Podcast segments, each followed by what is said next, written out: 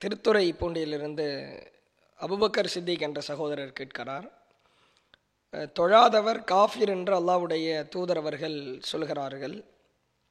அதேபோல் தொழாதவர் முனாஃபிக் என்று அல்லாவுடைய தூதர் சொல்கிறார்கள். குறிப்பாக அஞ்சு நேர தொழுகையை தொழாதவங்க பெருநாள் ஜும்மா இது போன்ற தொழுகையை தொழுகிறவங்க மாத்திரம் பயானு பண்ணுறாங்க அவங்க பின்னால் நின்று தொழலாமா? அவங்க காஃபீர் ஆயிடுவாங்களா அல்லது அவங்க பின்னால் நின்று தொழலாமா? அப்படின்னு கேட்குறாங்க அல்லாவுடைய தூதர் அவங்களும் சரி இறைவனும் சரி திருமறை குரானில் தொழுகை குறித்து அதிகமான இடங்களில் வலியுறுத்தி இஸ்லாத்தினுடைய ஆணி வேறாக அடிப்படை அம்சமாக ஐந்து தூண்களில் ஒரு தூணாக தொழுகை குறித்து இஸ்லாம் ஆழமாக வலியுறுத்துகிறது. திருமறை குரானில் அக்கீமுஸ்வலா அக்கீமுஸ்வலா தொழுகையை நிலைநிறுத்துங்கள் தொழுகை நிலைநிறுத்துங்கள் என்று சொல்லி நூறுக்கும் மேற்பட்ட இடங்களில் அல்லாஹ் அறிவுரை கூறுகிறான். வஅபுது ரப்பக்க ஹத்தா யாத்திய கல் யகீன் நீங்கள் மரணம் வர்ற வரைக்கும் தொழுகையை நிலைநிறுத்தணும் அப்படின்ற செய்தியையும் பார்க்குறோம். அதே போன்று அல்லாஹ்வுடைய தூதரவங்களும் தொழுகை குறித்து பல இடங்களில் வலியுறுத்தி சொல்கிறாங்க தொழாதவர்களுக்கான தண்டனைகள் என்று சொல்லி கடுமையான தண்டனைகள் குறித்து எச்சரிக்கிறார்கள். தொழுகையாளிகளுக்கான நன்மைகள் குறித்து எச்சரிக்கிறார்கள். இன்னும் கூடுதலாக சொல்வதாக இருந்தால் இந்த தொழுகையை தன்னுடைய மரணத்தருவாய் வரைக்கும் அல்லாவுடைய தூதர் அவங்க அவ்வளவு பேணுதலாக பின்பற்றினார்கள் என்ற செய்தியை பார்க்கிறோம். அல்லாஹ்வுடைய தூதர் அவங்க சொன்னாங்க நாளை மறுமையில் இன்ன அவ்வள மா யுஹாசபு பிஹில் அபுது யோமல் கியாமா. மறுமையில் ஒரு மனிதனுக்கு முதல் முதலாக கேட்கப்படுகிற கேள்வி அஸ்ஸலாத் தொழுகையை பற்றி தான் இன் சலகத் அதில் அவன் சரியாக இருந்தால் மட்டும்தான். ஃபக்கத் அஃப்லக ஓ அஞ்சக அவன் வெற்றி பெறுவான். ஒயின் ஃபசதத் அதில் அவர் சரியில்லை அப்படின்னா ஒக்கது ஹாப ஒ ஹசீர அவன் அழிந்து போவான் நாசமாய் போவான் என்ற செய்தியை அல்லாவுடைய தூதர் வலியுறுத்தி சொல்கிறாங்க கேள்வி கணைகளை தொடுக்கிறதுல ஏராளமான கேள்விகள் இருந்தாலும் மறுமையில் மொத கேள்வி தொழுதியா இல்லையா அப்படின்றது குறித்து தான் என்று அல்லாவுடைய தூதர் வலியுறுத்தி சொல்கிறாங்க இதில் சஹி புகாரியில் சஹி முஸ்லீமில் எல்லாம் நாம் பார்க்கலாம். சஹி முஸ்லீமில் நூற்றி முப்பத்தி நாலாவது செய்தியாக அல்லாவுடைய தூதர் சொன்னாங்க. இன்ன பைன ரஜுலி ஒ பைன ஷிருக்கி வல் குஃப்ரி தர்குசலா இணை வைக்கிற மனிதனுக்கும் முஸ்லிமான மனிதனுக்கும் இடையே பாலமாக ஒப்பந்தமாக இருப்பது தொழுகைதான். யார் அந்த தொழுகையை விடுகிறாரோ வல் குஃப்ரி தர்குசலா தொழுகையை விட்டவர் இறை மறுப்பாளராக ஆகிவிடுவார் அப்படின்னு அல்லாவுடைய தூதர் சொன்னதா சஹி முஸ்லீமில் ஆதாரப்பூர்வமான செய்தியாக இருக்கிறது. அதே மாதிரி அல்லாவுடைய தூதர் சொன்னாங்களாம் முசனது இபுனோ அபிஷேபாவில் இருக்கிறது. அல் அஹதுல்லதி பைனனா ஓ பைனஹும். அஸ்வலாத்ஸ் தரக்கஹா ஃபக்கது கஃபர. நமக்கும் காஃபிர்களுக்கும் இடையே உள்ள ஒப்பந்தம் தொழுக. யார் அந்த தொழுகையை மண் தரக்க ஸ்வலாத் யார் அந்த தொழுகையை விட்டு விடுகிறாரோ மண் தரக்கஹா ஃபக்கது கஃபர. அதை விட்டவர் காஃபிராகி விட்டார் அப்போ இந்த செய்தியை வச்சு என்ன கேள்வி எழுகிறது?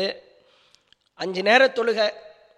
அதில் குறிப்பிட்ட தொழுகையை ஒருவர் விட்டுவிட்டால் அவர் காஃபீராகி விடுவார் தானே? அப்போ அவர் பின்னால் நின்று தொழலாமா? அவருக்கு பெண்ணு கொடுக்கலாமா? அவருடைய ஒப்பந்தத்தை ஏற்றுக்கலாமா அவர் அறுத்ததை சாப்பிடலாமா? இப்படி பல கேள்விகள் வரும். காஃபீர்னு சொல்லிட்டா இந்த காஃபிராக இருந்தால் இறை மறுப்பாளனாக இருந்தால் மார்க்கத்தில் அதற்குன்னு என்னென்ன சட்டங்கள் ரூல்ஸுகள் என்னென்ன விதிமுறைகள் சொல்லப்பட்டிருக்கிறதோ அதெல்லாம் இவருக்கும் நாம் பொருத்தணும் தானே அப்படின்ற மாதிரியான ஒரு கேள்வி எழுகிறது. ஆனால் ஒரு விஷயத்தை ஆழமாக புரிஞ்சுக்கணும். தொழுகையை விட்டவன் காஃபிர் ஆகிட்டான் கஃபர இறை மறுப்பாளன் ஆகிட்டான் அப்படின்றத நேரடியாக இறை மறுப்பாளன் ஆகிவிட்டான் என்ற அந்த கஃபர என்ற வார்த்தையின் அர்த்தம். கஃபர என்ற வினைச்சொல்லின் பதம் இறை மறுப்பாளன் ஆகிவிட்டான். காபீராக ஆகிவிட்டான் என்பதுதான் அதனுடைய உள்ளார்ந்த அசலான அர்த்தம். ஆனால் அந்த அசலான அர்த்தத்தை அப்படியே புரிந்து கொள்ளாமல் வேறு வேறு ஹதீஸ்களை வைத்து வேறு குரான் வசனங்களை வைத்து நம்மளால் இந்த கஃபரன்ற வார்த்தைக்கு வேறு அர்த்தங்கள் இருக்கிறதா மாற்று அர்த்தங்கள் கொடுக்க முடியுமா என்று நாம் பார்க்கிற வகையில் கஃபர என்ற வார்த்தைக்கு இறைமறுப்பாளனாகிவிட்டான் என்று பயன்படுத்துவதை விட வேறு பல குரான் வசனங்களும் அதீதுகளும் வேறு அர்த்தங்கள் வைத்துக்கொள்வதற்கு நமக்கு அனுமதி அளிக்கிறது. அதே மாதிரி இந்த செய்திகளில் வர்ற எல்லா அறிவிப்பாளர்களும் நம்பகமானவர்கள் தான். சகிகான ஹதீதாகத்தான் வருகிறது. அல்லாவுடைய திருமறை குரான் வசனத்தில் அல்லாஹ் சொல்கிறான் யார் தனக்கு இணை கற்பிக்கிறாங்களோ அவங்கள நான் மன்னிக்க மாட்டேன். அது அல்லாத வேறு பல பாவங்கள் மற்ற பாவங்களை செய்தால் தன்னாடியோருக்கு நான் அதை மன்னிப்பேன் அப்படின்னு அல்லாஹ் வாக்குறுதி கொடுக்குறான். நாலாவது அத்தியாயம் நாற்பத்தி எட்டாவது வசனத்தில் பார்க்கலாம். அப்போ இணை கற்பிக்கிற பாவத்தை நான் மன்னிக்க மாட்டேன். அது அல்லாத பாவமாக இருந்தால் நான் நாடுனா மன்னிப்பேன். அது அல்லாத பாவம்னா இந்த தொழுகையும் வந்துடும் ஒருவர் தொழுகலை அலட்சியமாக இருந்துட்டார். வேண்டுமென்றே தொழுகையை விட்டு விட்டார் அல்லாஹ் நாடினால் நிச்சயம் அவரை மன்னிப்பதாக அல்லாஹ் வாக்குறுதி கொடுக்கிறார் அப்போ ஒருத்தன் காஃபிராவே ஆகிவிட்டான்னு அல்லாஹ் மன்னிக்க மாட்டான் தானே? அப்போ இந்த கஃபரை என்பதற்கு என்ன அர்த்தம் கொடுப்பது அப்படின்ற கேள்வி எழுகிறது. அதே மாதிரி சஹீஹு புகாரிகளை புகாரியிலே பார்க்கலாம். ஐயாயிரத்தி எண்ணூற்றி இருபத்தி ஏழாவது செய்தி. அபூதர் அலியில் அவங்க அறிவிக்கிறாங்க அல்லாவுடைய அல்லாஹ்வுடைய செட்டப்பில் அல்லாஹ்வுடைய தன்மையில் யார் லாயிலாகா இல்லல்லா என்ற கலிமாவை சொல்லி அந்த நம்பிக்கையில் ஆழமான நம்பிக்கையில் உறுதியாக வாழ்ந்து யார் மரணிக்கிறாரோ அவர் சொர்க்கம் செல்வார் அப்படின்ற சொல்லா சொல்லிட்டு ஒயின் சரக்க ஒயின் ஜனா அவர் திருடி இருந்தாலும் சரி விபச்சாரம் செஞ்சிருந்தாலும் சரி அப்போ அபூதர் கேட்குறாங்க அவர் திருடினாலுமா? அவர் விபச்சாரம் செஞ்சாலுமா? ஒயின் ஜனா ஒயின் சரக்க. அவர் விபச்சாரம் செஞ்சாலுமா? அவர் திருடினாலுமான்னு அபூதர் அவங்க திரும்ப திரும்ப கேட்குறாங்க ஆமாம் லாயிலாக இல்லல்லா என்ற கலிமாவை உளமாற மொழிந்தவராக யார் வாழ்ந்து அந்த நம்பிக்கையிலேயே யார் மௌத்தா போகிறாங்களோ அவர் திருடி இருந்தாலும் விபச்சாரம் செஞ்சிருந்தாலும் அல்லாஹ் அவருடைய பாவத்தை தான் நாடினால் மன்னிப்பான். அப்போ திருடுறது விபச்சாரம் செய்கிறதுன்றது ஒரு பெருங்குற்றம்தான் இப்போ லாயிலாக இல்லலா கலிமாவும் உள்ளத்தில் இருக்கிறது என்றால் நிச்சயமாக நான் நாடினால் மன்னிப்பேன். அப்போ கஃபர என்ற அந்த பதத்திற்கு அந்த வினை சொல்லுக்கு என்ன அர்த்தம் கொடுப்பதுன்ற கேள்வி நமக்கு எழுகிறது. அதே மாதிரி அல்லாவுடைய அஹ், தூதர் அவங்க சொல்லுகிற செய்தியை முவாது ரலி அல்லா அவங்க அறிவிக்கிறாங்க. மண் மன் லக்கி அல்லா லா யுஸ்ரிக் பிஹி ஷையா தஹலல் ஜன்னா. யார் அல்லாஹுவிற்கு இணை கற்பிக்காமல் அல்லாஹுவை சந்திக்கிறாரோ அவர் நிச்சயம் சொர்க்கம் செல்வார். அப்போ சில பேர் பேசிக்கிறாங்க. இந்த விஷயத்தை சொன்னால் அமல்கள் விஷயத்தில் ரொம்ப அலட்சியம் ஆயிருமே அப்படின்னா யாரும் அமல் செய்ய மாட்டாங்களே? இணை கற்பிக்காமல் மட்டும் தன் வாழ்க்கையை வாழ்ந்து விட்டு செல்வார்கள். அதனால் இந்த செய்தியை சொல்கிறதுக்கே நிறைய பேர் தயங்குறாங்க. ஆனால் அல்லாஹுடைய தூதர் சொன்ன செய்தியை சொல்லித்தானே ஆகணும். அல்லாஹுவிற்கு இணை கற்பிக்காமல் யார் அல்லாஹுவை சந்திக்கிறாரோ அவர் சொருக்கம் புகுவார். அப்போ இணை கற்பித்தல் என்ற ஒரு காரியம் இல்லாமல் ஒருவர் வாழ்ந்து மரணிக்கிறார் என்றால் மற்ற பாவங்கள் அவர் செய்திருந்தாலும் அல்லாஹ் நாடினால் அலட்சியமாக அப்படி விட்டுவிடாமல் பொடுபோக்காக விட்டுவிடாமல் செய்யணும். மற்ற அமல்கள் செய்யணும். மற்ற பாவங்களில் ஈடுபடக்கூடாது. ஒருவேளை அவர் ஈடுபட்டால் கூட அல்லாஹ் நாடினால் மன்னிப்பதற்கு வாய்ப்பு இருக்கிறது என்ற செய்தியையும் பார்க்கிறோம். அதே மாதிரி திருமதியில் பார்க்கலாம். ஒருத்தர் ஒரு மனிதர் அல்லாஹ் விசாரிப்பதற்காக பார்வை எட்டுகிற தூரம் தொண்ணூத்தொம்போது பாவ ஏடுகளை அல்லாஹ் எடுத்து வைப்பான். அவர்கிட்ட நன்மை செஞ்சதுக்கு ஒன்றுமே இருக்காது. ஏகத்துவ கலிமா லாயிலாக இல்லல்லா என்ற கலிமா மாத்திரம்தான் இருக்கும். அந்த ஏகத்துவ கலிமாவுக்கு அல்லாஹ் ஒரு அபூர்வ ஆற்றலை கொடுத்து அந்த தொண்ணூத்தொம்பது ஏடுகளை பறக்கச் செய்கிற அளவிற்கு இல்லாமல் போகச் செய்கிற அளவிற்கு அல்லாஹ் அவருக்கு வெற்றி கொடுப்பான் காப்பாற்றுவான். அந்த கலிமா அந்த தௌஹீத் அவரை காப்பாற்றும் என்ற செய்தியை அல்லாவுடைய தூதர் விளக்குறாங்க. அப்போ ஒருவர் தௌஹீத உறுதியாக ஏகத்துவ கொள்கையோடு அல்லாஹுவிற்கு இணை கற்பிக்காத கொள்கையோடு யார் வாழ்கிறார்களோ மரணிக்கிறாரோ அவரை அல்லாஹ் நாடினால் மன்னிப்பான் என்ற செய்திகளை நம்மால் பார்க்க முடிகிறது. இது மாதிரி நிறைய விஷயங்கள். இன்னும் கூடுதலாக சொல்கிறதா இருந்தால் கஃபர என்ற அந்த பதத்திற்கு அந்த வார்த்தைக்கு காஃபிராகிவிட்டான் இறை மறுப்பாளனாகிவிட்டான் என்று தொழுகை அல்லாத வேறு இடங்களுக்கும் பயன்படுத்தப்படுகிறது. அல்லாவுடைய தூதர் சொன்னாங்க சிபாபுல் முஸ்லிமி ஃபுசூக். ஒரு முஸ்லிமை ஏசுவது பாவம். ஒகிதாலுகு குஃப்ரு. ஒரு முஸ்லிமை கொலை செய்வது குஃப்ரு. அந்த கஃபர என்ற பதத்திலிருந்து வந்த குஃபர் என்ற வார்த்தையை அல்லாவுடைய தூதர் பயன்படுத்துகிறாங்க அதே மாதிரி அல்லாவுடைய தூதர் சொன்னாங்க சை புகாரியிலே பார்க்கலாம். லா தருகபு அன் ஆபாயிக்கும். உங்களுடைய தந்தையரை நீங்கள் வெறுக்காதீங்க. ஃபமன் ரகிப நபிஹி யார் தன்னுடைய தந்தையை வெறுக்கிறாரோ ஃபஹுவ குஃபர் அவர் காஃபிராவார். தந்தையை வெறுக்காத தந்தையை வெறுத்தா நீ காஃபிராயிருவ. அந்த கஃபரை என்ற பதம் பயன்படுத்தப்பட்டிருக்கிறது. அதே மாதிரி அல்லாஹ்வுடைய தூதர் சொன்னாங்க இசனானி ஃபின்னாசி அல்லாவுடைய தூதர் சொன்னார்கள் மக்களிடத்தில் இரண்டு குணங்கள் இருக்கிறது. ஒன்று பரம்பரையை குறை கூறுவது. ஒன்னியாகா அலல் மையத். மையத்துக்காக இறந்தவங்களுக்காக ஒப்பாரி வைக்கிறது. இந்த ரெண்டுமே குஃபுரு அப்படின்னாங்க.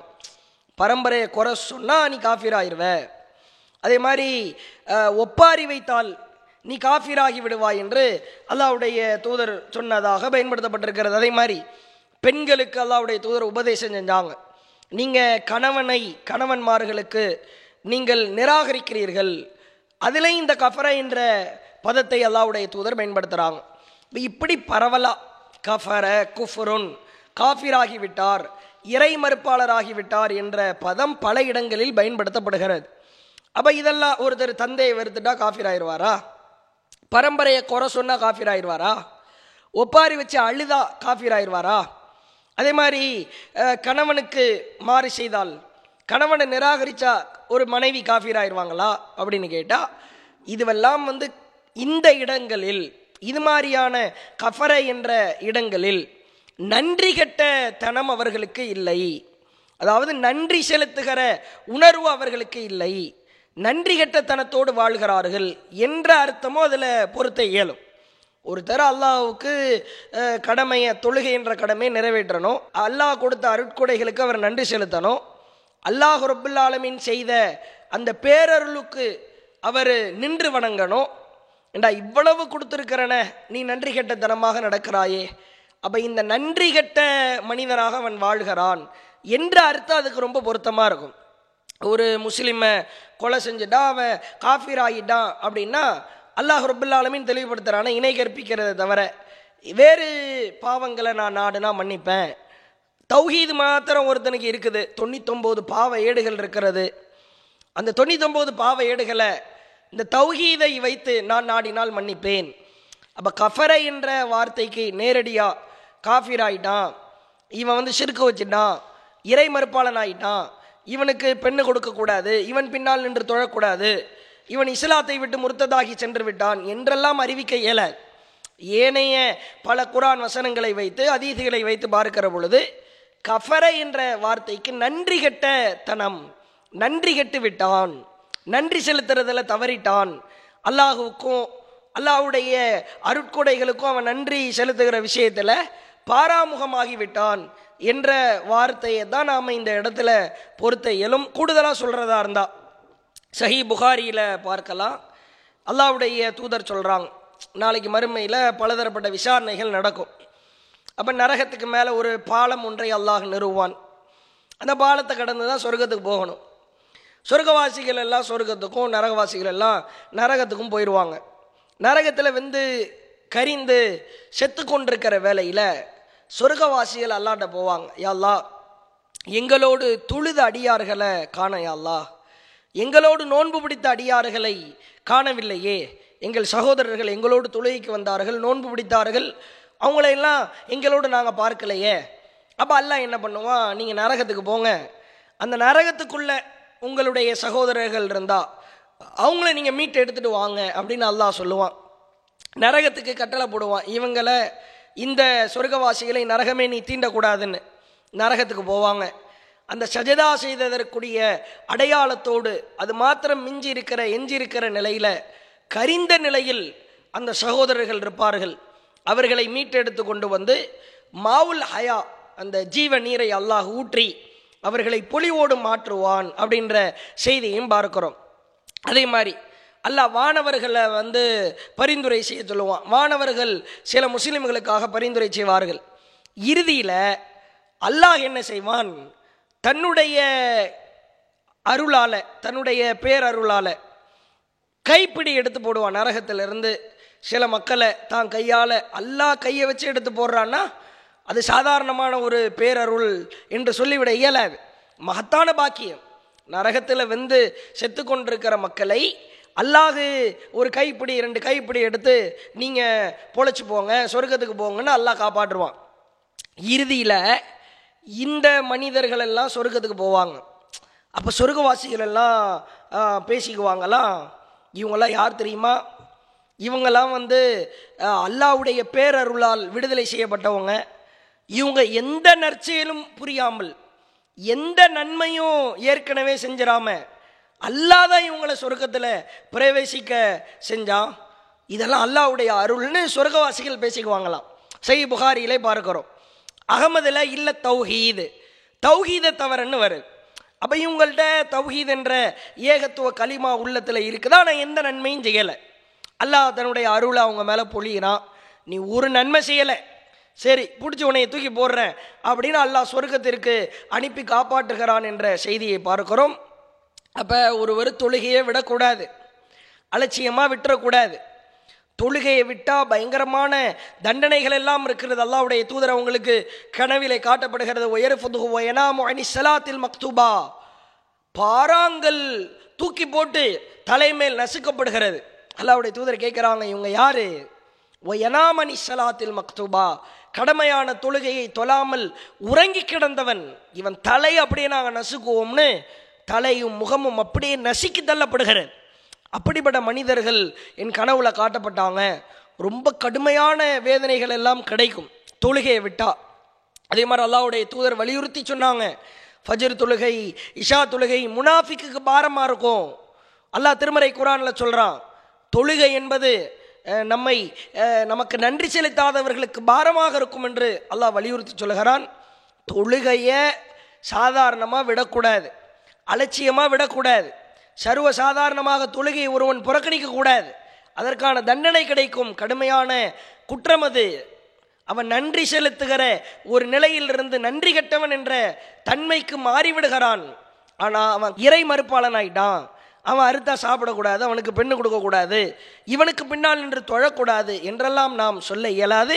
மற்ற குரான் வசனங்கள் ஹதீஸ்களை வைத்து பார்க்கிற பொழுது கஃபர என்ற வார்த்தைக்கு காஃபிர் என்ற அர்த்தம் இருப்பது போன்று நன்றி கெட்டவன் என்ற அர்த்தமும் இருக்கிறது. ஒருவன் தொழுகையை விட்டால் அல்லாவுக்கு ரொம்ப ரொம்ப ரொம்ப நன்றி கெட்ட தனத்தோடு வாழ்கிறான் என்பதை அதை அர்த்தமாக எடுத்துக்கொண்டால் மற்ற குரான் வசனங்கள் ஹதீஸ்களுக்கு ஏதுவாக தோதுவாக அதையும் அனுசரித்து பார்த்து இந்த அர்த்தம் கொடுப்பது தான் பொருத்தமாக இருக்கும். ஆக தொழுகையை ஒருவர் விட்டால் அவர்கிட்ட எடுத்து சொல்லணும் தொழுகையை விடாதீங்க. இது ஒரு பெரிய பாவத்தில் கொண்டு போய் தள்ளிடும் நரகத்தில் உங்களுக்கு வேதனையை பெற்று தரும். அதை மீறி அவர் அலட்சியமாக விட்டால் கூட திரும்ப திரும்ப வலியுறுத்தி சொல்லிக்கொண்டே இருக்கணும். அவரை காஃபிர் என்று முத்திரை குத்துவதற்கோ இறை மறுப்பாளன் ஆகிவிட்டான் என்று முத்திரை குத்துவதற்கோ நமக்கு அதிகாரம் கிடையாது என்பதை இந்த கேள்விக்கான பதிலாக சொல்லிக் கொள்கிறோம்.